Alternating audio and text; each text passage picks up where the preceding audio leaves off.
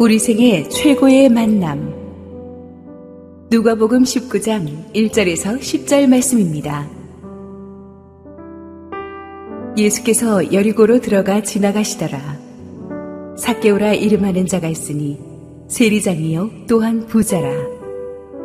그가 예수께서 어떤 사람인가 하여 보고자 하되 키가 작고 사람이 많아 할 수 없어. 앞으로 달려가서 보기 위하여 돌무화과 나무에 올라가니 이는 예수께서 그리로 지나가시게 되미러라. 예수께서 그곳에 이르사 쳐다보시고 이르시되 사개오야 속히 내려오라. 내가 오늘 내 집에 유하여야 하겠다 하시니 급히 내려와 즐거워하며 영접하거늘 무사람이 보고 수군거려 이르되 저가 주인이 집에 유하러 들어갔도다 하더라. 사케오가 서서 주께 여짜오되 주여 보시옵소서. 내 소유의 절반을 가난한 자들에게 주겠사오며 만일 누구의 것을 속여 빼앗은 일이 있으면 내 갑절이나 갚겠나이다. 예수께서 이르시되 오늘 구원이 이 집에 이르렀으니 이 사람도 아브라함의 자손이미로다. 인자가 온 것은 잃어버린 자를 찾아 구원하려 함이니라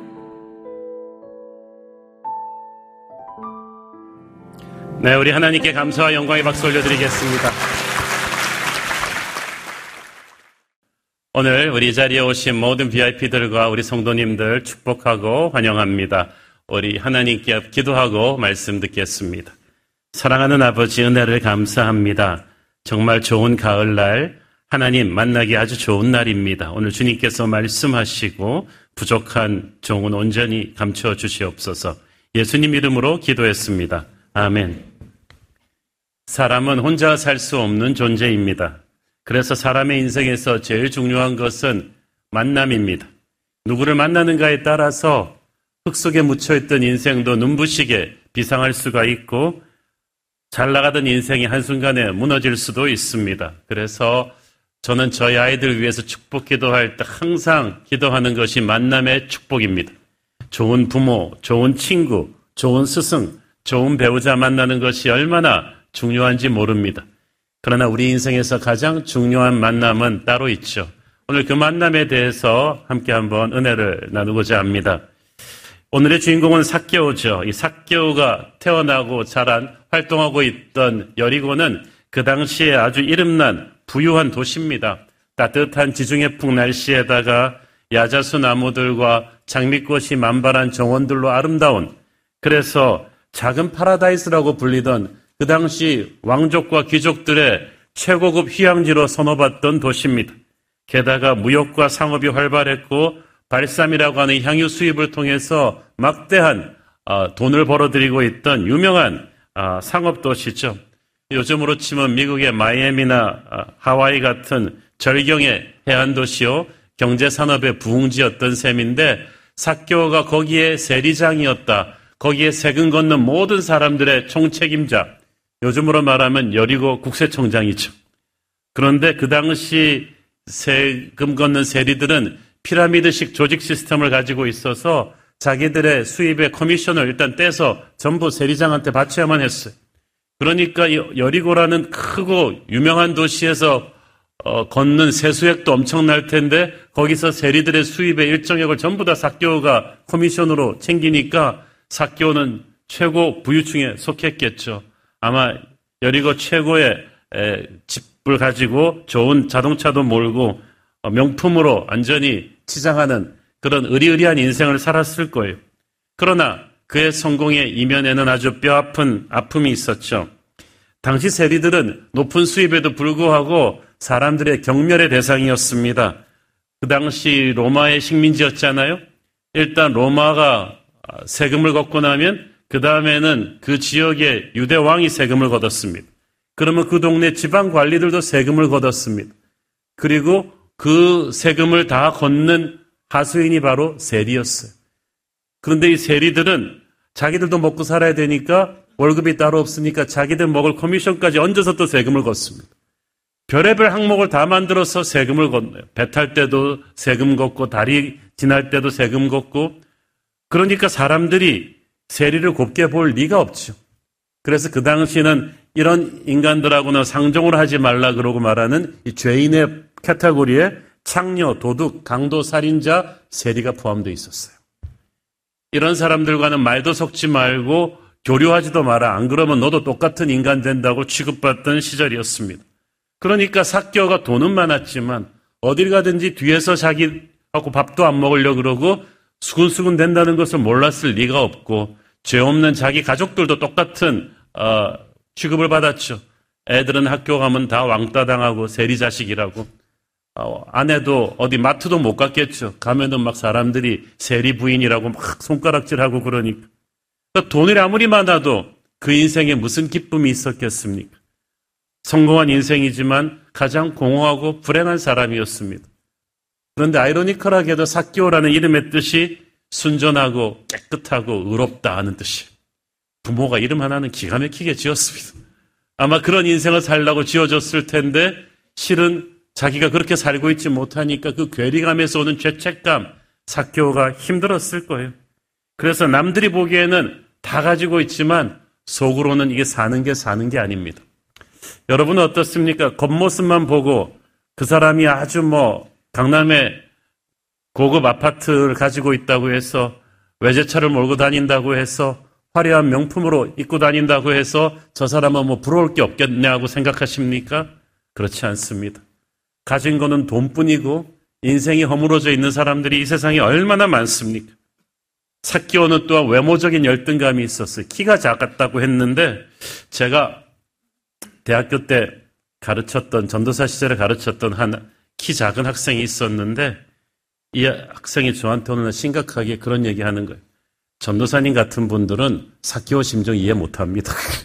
아, 자기는 키가 작아가지고 남자로서 키가 작은 게 좀 심하게 작거든요. 그래가지고 얼마나 서러운지 안다는 거예요. 근데 심리학자들의 조사에 의하면 사람의 외모에 있어서 여자분들은 자신들의 외모와 체중에 굉장히 예민하시고 남자분들은 자기의 키에 대해서 굉장히 예민하다고 합니다. 요즘도 갈수록 그 외모 지향주의가 강하잖아요. 근데 누구나 한 번쯤은 자라면서 자신의 외모에 대해서 고민해 본 적이 많을 것입니다. 왜 나는 눈이 작을까? 왜 나는 여드름이 이렇게 많을까? 키가 작아서 고민인 사람도 있지만 어렸을 때부터 키가 또 너무 커갖고 고민인 친구도 봤어요. 나는 왜 이렇게 코가 낮을까? 나는 이렇게 얼굴이 검을까? 나는 왜 이렇게 뚱뚱할까? 자기 외모에 대해서 100% 만족하는 사람 아무도 없습니다.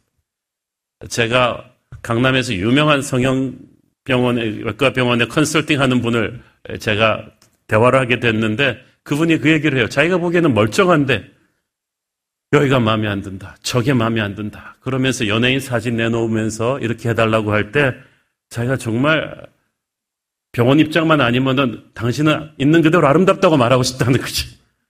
아, 우리 한국이 참 성형 열풍이 심하죠. 어머님 날 낳으시고 청담동 박 원장님 날 믿으셨네. 그게 딱 돼가지고. 어. 근데 외모 때문에 컴플렉스가 오면 사람이 신경질적 우울증 증세에 빠지기 쉽습니다. 그렇지만 또 자기 외모로 인한 컴플렉스 때문에 오히려 더 성공하겠다는 드라이브가 센 사람이 있어. 사기오도 키가 작았기 때문에 더 독하게 마음 먹고 사람들이 나를 우습게 보지 못하게 하겠다. 그리고 남들보다 두 배로 독하게 일해가지고 남들이 꺼려하는 직업인 세리도 열심히 해서 그렇게 성공했는지도 모르겠어요. 그렇지만 돈은 벌었지만 자신과 사람들이, 가족들이 사람들의 경멸의 대상이 되는 외로운 인생을 살고 있다가 어느 날 예수님에 대한 소문을 듣고 반색을 한 거죠. 3절 읽습니다. 그가 예수께서 어떠한 사람인가 하여 보고자 하되 키가 작고 사람이 많아 할 수 없어. 여기서 성경은 간단하게 예수께서 어떠한 사람인가 보고자 했다고 되어 있지만 원문을 그대로 의미를 번역한다 이런 거예요. 너무나 예수가 보고 싶어서 모든 수단 방법을 다 동원해서 발을 동동 굴렀다라고 표현하면 될 거예요. 사교는 정말 예수님을 만나고 싶었어요. 보통 사람들은 아, 예수님이 오셨대 그러면 그래? 그러고 하는데 사교는 그래? 아 그러면서 어떻게 예수님 만나지? 그러면서 쏜살같이 여리고성으로 들어섰다는 예수님을 만나러 달려간 거예요. 하나님께서 말씀하셨습니다. 너희가 그렇게 열정을 가지고 전심으로 나를 찾는다면 나를 만날 것이다. 그런데 항상 우리가 하나님을 만나러 가는 길에는 장애물이 있어요. 사교에게는 심각한 장애물이 두 개가 있었는데 하나는 키가 작다는 거예요. 여리고성으로 들어선 예수님을 둘러싼 수백 수천의 인파가 그냥 인산인으로 밀어대는데 이건 마치 우면동에 임영웅이 온 거예요. 그래가지고 그냥 동네 아저씨 아주머니들 다 몰라고 밀어치는데 사교는 좀 얼굴이라도 보려고 점프하고 싶은데 키가 작으니까 안 보이죠? 근데 좀 군중을 뚫고 들어가려고 그러고 보니까 자기 얼굴이 여리고 전체에 알려진 악명 높은 얼굴. 어, 막첫 줄에 들어서면서부터 사람들이 저놈은 왜 왔어? 그러면서 돌팔매질 할 게 분명했거든요. 키는 작은데 군중을 뚫고 가기에는 그렇고 고민을 했어요. 애지간한 사람 같으면 여기서 포기했을 텐데 사개오는 결심이 비장한 사람이었고 머리가 빠른 사람. 쫙 보니까 예수님의 동선을 쫙 보니까 일로 쭉 한 200m 가게 되면 반드시 저 동구나무 앞에 돌무화과 나무 앞을 지날 것 같아요. 거기가 작전 포인트다. 그래갖고 사교가 쏜살같이 거기 먼저 달려가서 기어 올라갑니다. 여러분, 옛날부터요, 우리 나무에 기어 올라가는 건 어린애들이 하지 어른들이 안 합니다. 애가 올라가도 야 야 올라가지 마 위험하다고 내려오라고 그러는데 이조 시대 유교 문화보다 더 보수적인 중동 사회에서 그래도 한 도시의 국세청장쯤 되는 중년의 어른이 애처럼 달려가가지고 기어 올라간다는 게 좀 상상이 가질 않죠. 그러니까 사교는 지금 예수님을 만나겠다는 결심 하나로 체면과 격식 따위는 다 벗어 던진 것입니다. 몇 년 전에 저희 성도들과 함께 이스라엘 정지순례 갔을 때 여리고에서 저는 이 돌무화과 나무를 본 적이 있습니다. 사진까지 찍었어요. 어, 지금 보시는 것처럼 이 뽕나무를 닮았는데 무화과를 닮은 열매를 맺는다고 해서 무화과 뽕나무라고도 부르죠. 키가 한 10m 정도 되는데 포인트는 저 나무 아래에서부터 가지가 뻗어 올라가기 때문에 개구장이들이 나무 타기가 굉장히 좋은 나무예요. 이 나무 둥치의 지름이 한 20m 가깝게 되기 때문에 그리고 윗부분이 잎으로 우성해서 기어 올라가기도 쉽고 자기를 은폐하기가 쉽다고 생각했을 거예요. 어, 사교 이런 어린아이와 같은 열정, 이런 호기심, 누구도 예수님을 만날 때 이런 개구장이 같은 어, 포지션에서 만나지 않았어요. 예수님을 만나서 악수하는 사람들이 있었지만 이렇게 위에서부터 올라가가지고 이렇게 쳐다보는 사람은 별로 없었거든요. 사교가 그만큼 예수님에 대해서 관심이 많았던 거예요. 그분이 대체 누구길래 이렇게 사람들이 많이 모일까?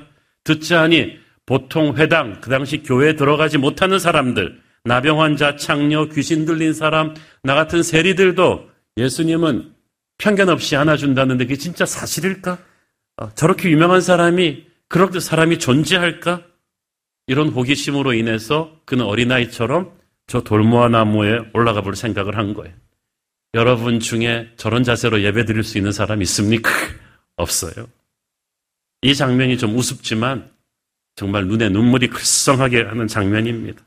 하나님께서 이 장면을 보면서 하늘나라에서 야, 정말 대단하다. 난 저런 예배자가 있었으면 좋겠어. 사교가 야, 나를 이렇게 만나려고 하는 거. 하나님이 천군 천사들과 함께 하늘을 열고 감동받는 예배자의 모습이죠. 많은 사람들이 너무 폼을 잡고 예수님 만나러 옵니다. 자기가 대단한 사람이라고 생각을 하는데 사교는 그런 게 없는 거죠.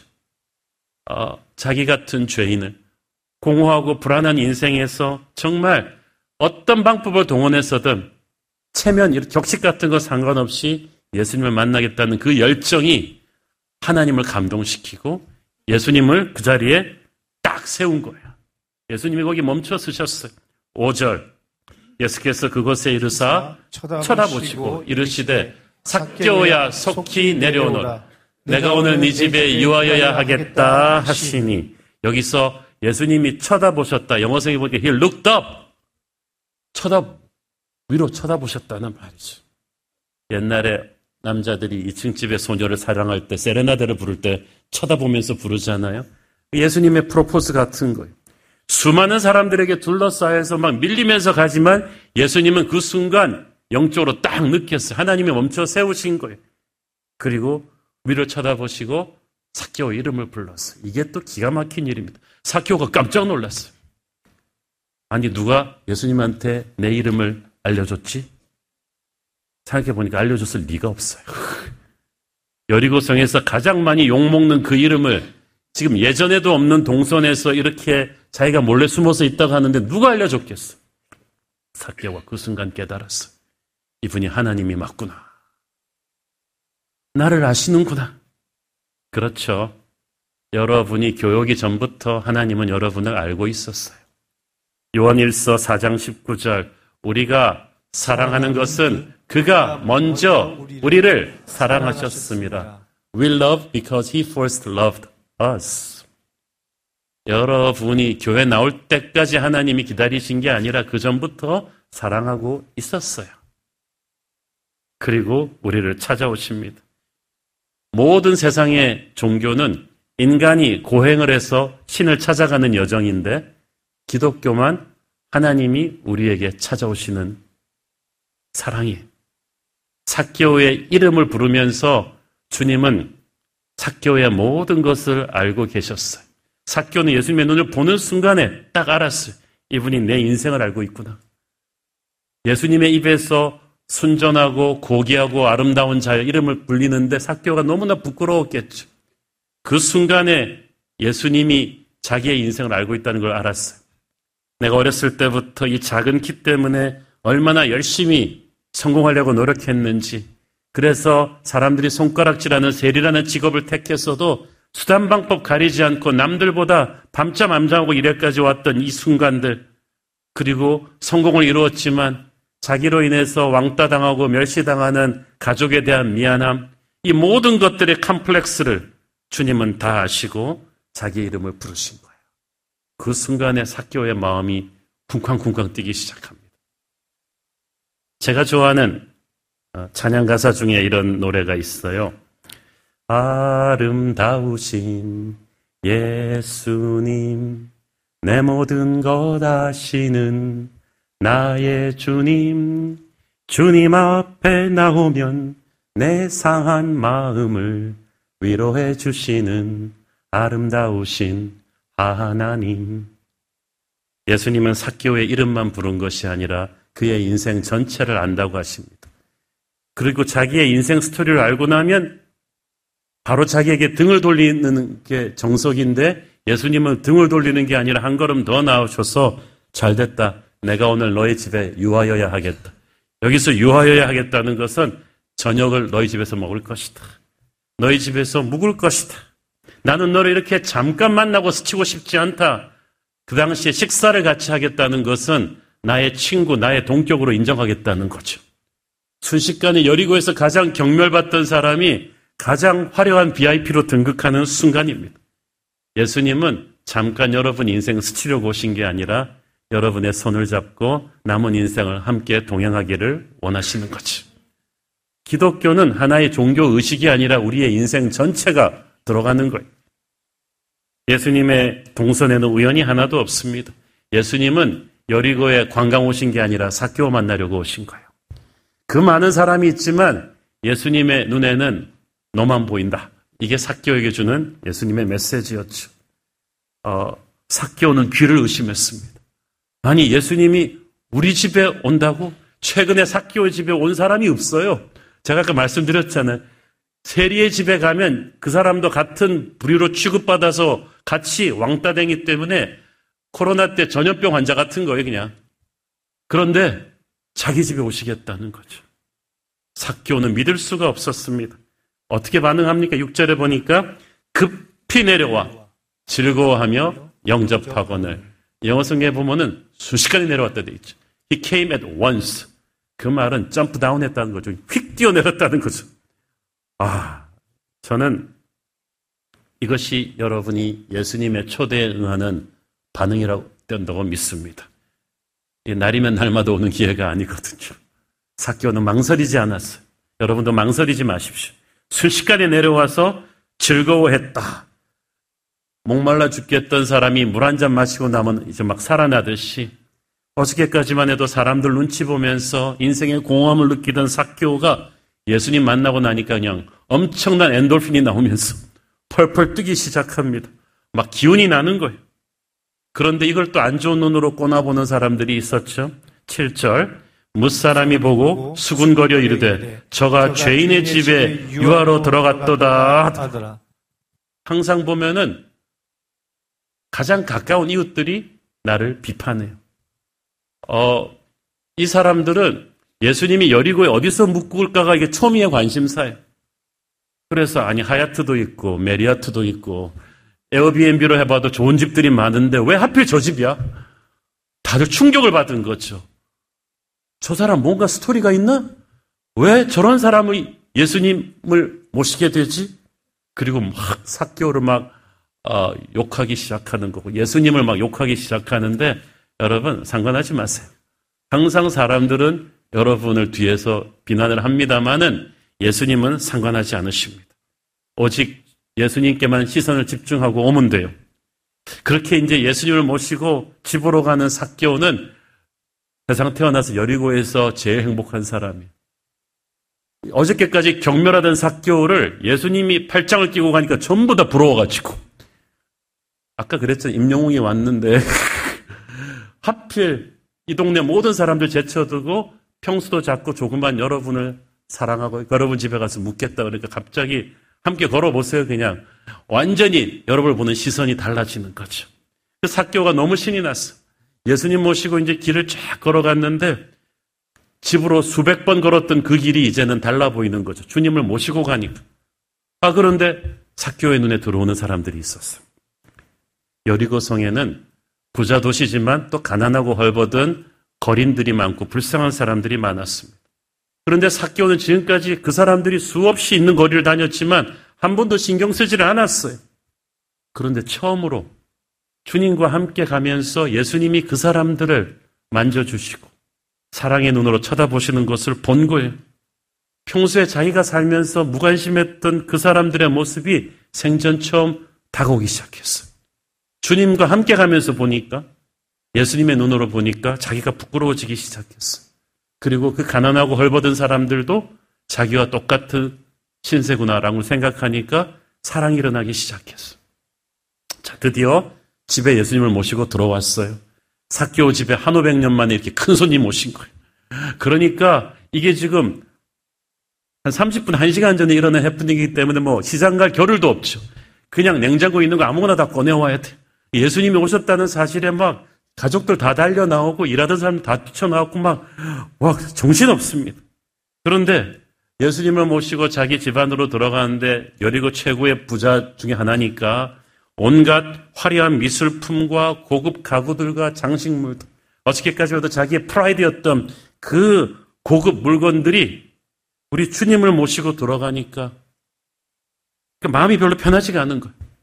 아까 길에서 본 가난하고 헐벗은 사람들이 계속 눈에 들어오면서 자기가 정말 자린고비처럼 먹을 것 안 먹고 안 입으면서 이런 명품들을 샀는데 예수님이 아무 말씀도 안 하신 거예요. 그게 사교의 마음을 더 쿵하고 찔렀어. 내가 정말 잘못 살았구나. 마침내 식사 자리에 앉았어.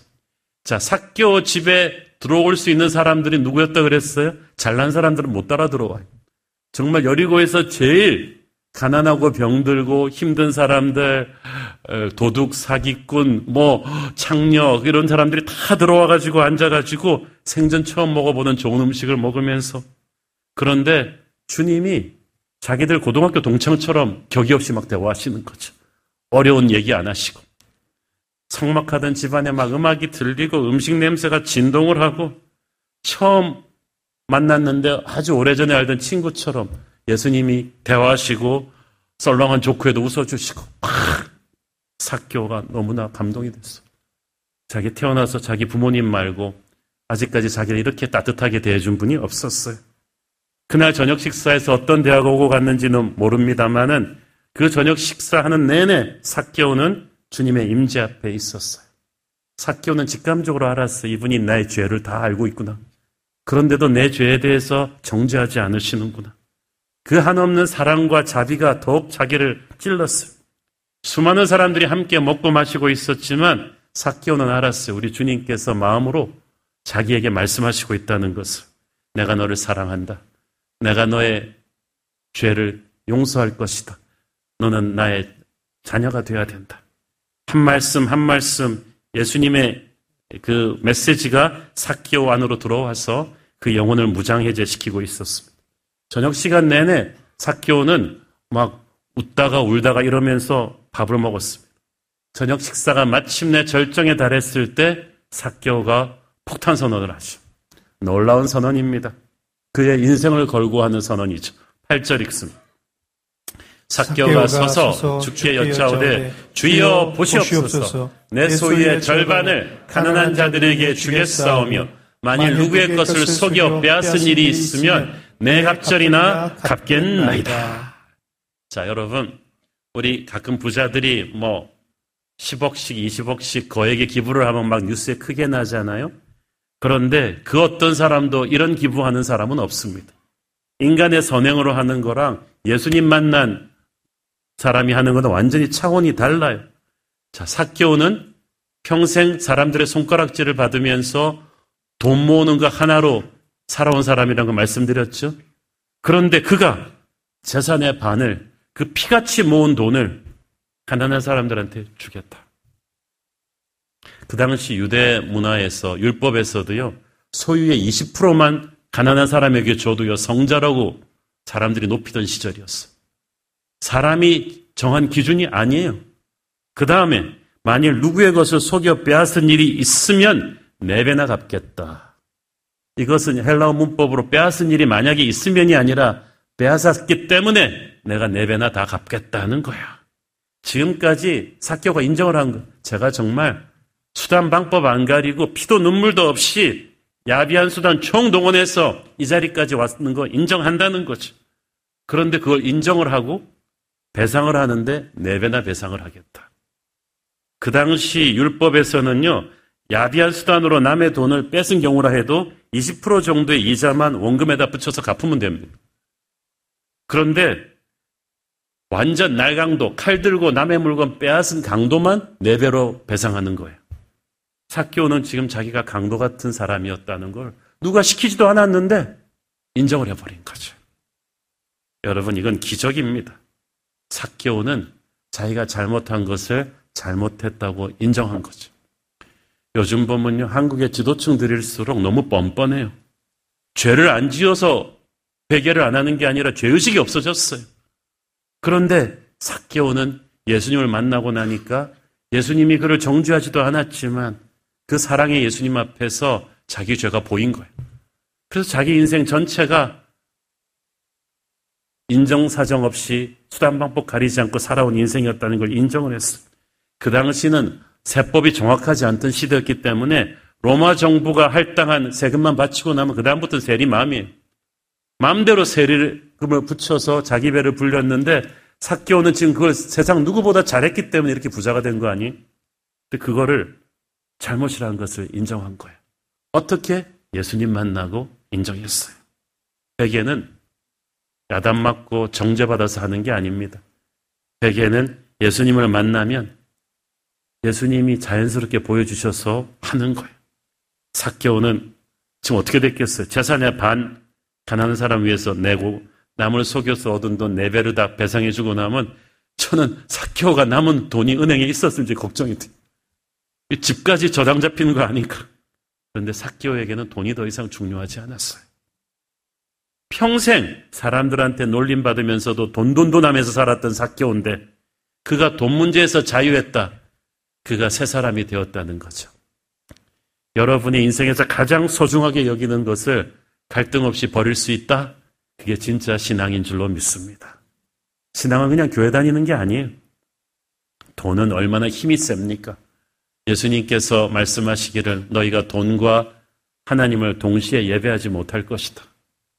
돈은 예배의 대상이 될 정도로 그 힘이 있어요. 돈 자체가 무서운 게 아니라 욕심이 무서운 거예요. 돈을 움켜쥐겠다는 그 욕심이 바로 마귀의 정신이에요. 그러나 하나님은 주시는 분이에요. 움켜쥐는 분이 아니에요. 예수님을 만나는 순간 그 욕심의 뿌리가 뽑혀져 나간 거죠. 삭개오는 지금 그런 인간 혁명이 그 안에서 일어나게 된 것입니다. 유명한 선교사 허드슨 테일러는 예수 십자가의 빛으로 돈을 이해하라. 인생이 바뀔 것이다. 사케오가 바로 지금 그렇게 된 거예요. 예수님의 눈으로 돈을 이해하게 되었어요. 그 후로 세리장 그만두었던 말은 성경에 없지만 사케오는 다른 인생을 살았을 것입니다. 이제 그는 돈을 사용하지만 돈의 노예가, 노예가 아닙니다. 예수를 만난 기쁨이 너무 커서 황금의 신이 무너져 버렸어. 그는 이제 남의 눈치 보며 살아가던 그런 비열한 사람이 아니라 영적인 거인입니다. 이게 진짜 믿음이죠. 그 순간 예수님이 위대한 선포를 해 주십니다. 구절 읽습니다. 예수께서 이르시되 오늘 구원이 이 집에 이르렀으니 이 사람도 아브라함의 자손임이라. 사교가 재산을 내놓아서 구원받은 게 아니라 이미 구원받았기 때문에 재산을 내놓은 거예요. 그걸 보면서 예수님께서 이제 너는 가치관이 완전히 바뀐 믿음의 사람이 되었구나. 이미 예수님은 나무 위에 사교를 볼 때부터 눈과 눈이 마주쳤을 때부터 이 사람은 하나님의 사람이 될 것을 아셨어요.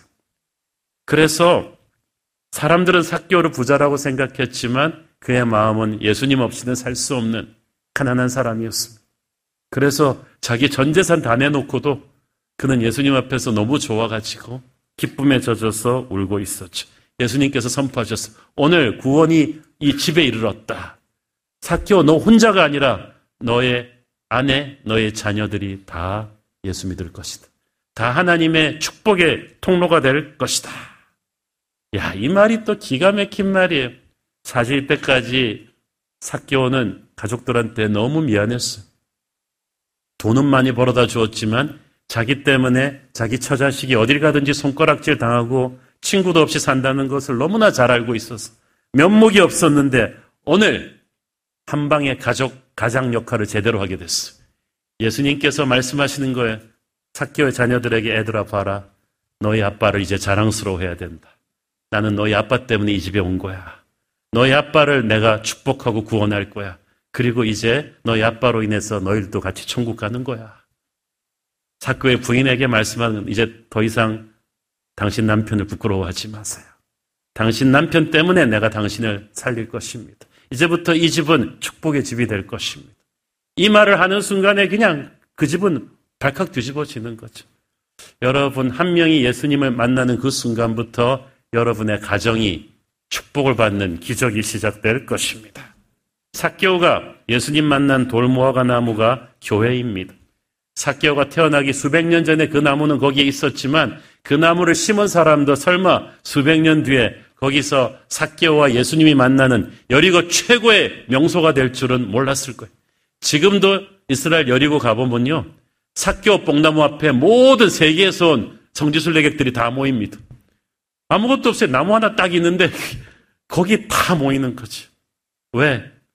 한 가난한 영혼이 예수님을 만난 자리니까. 교회가 바로 그런 곳입니다.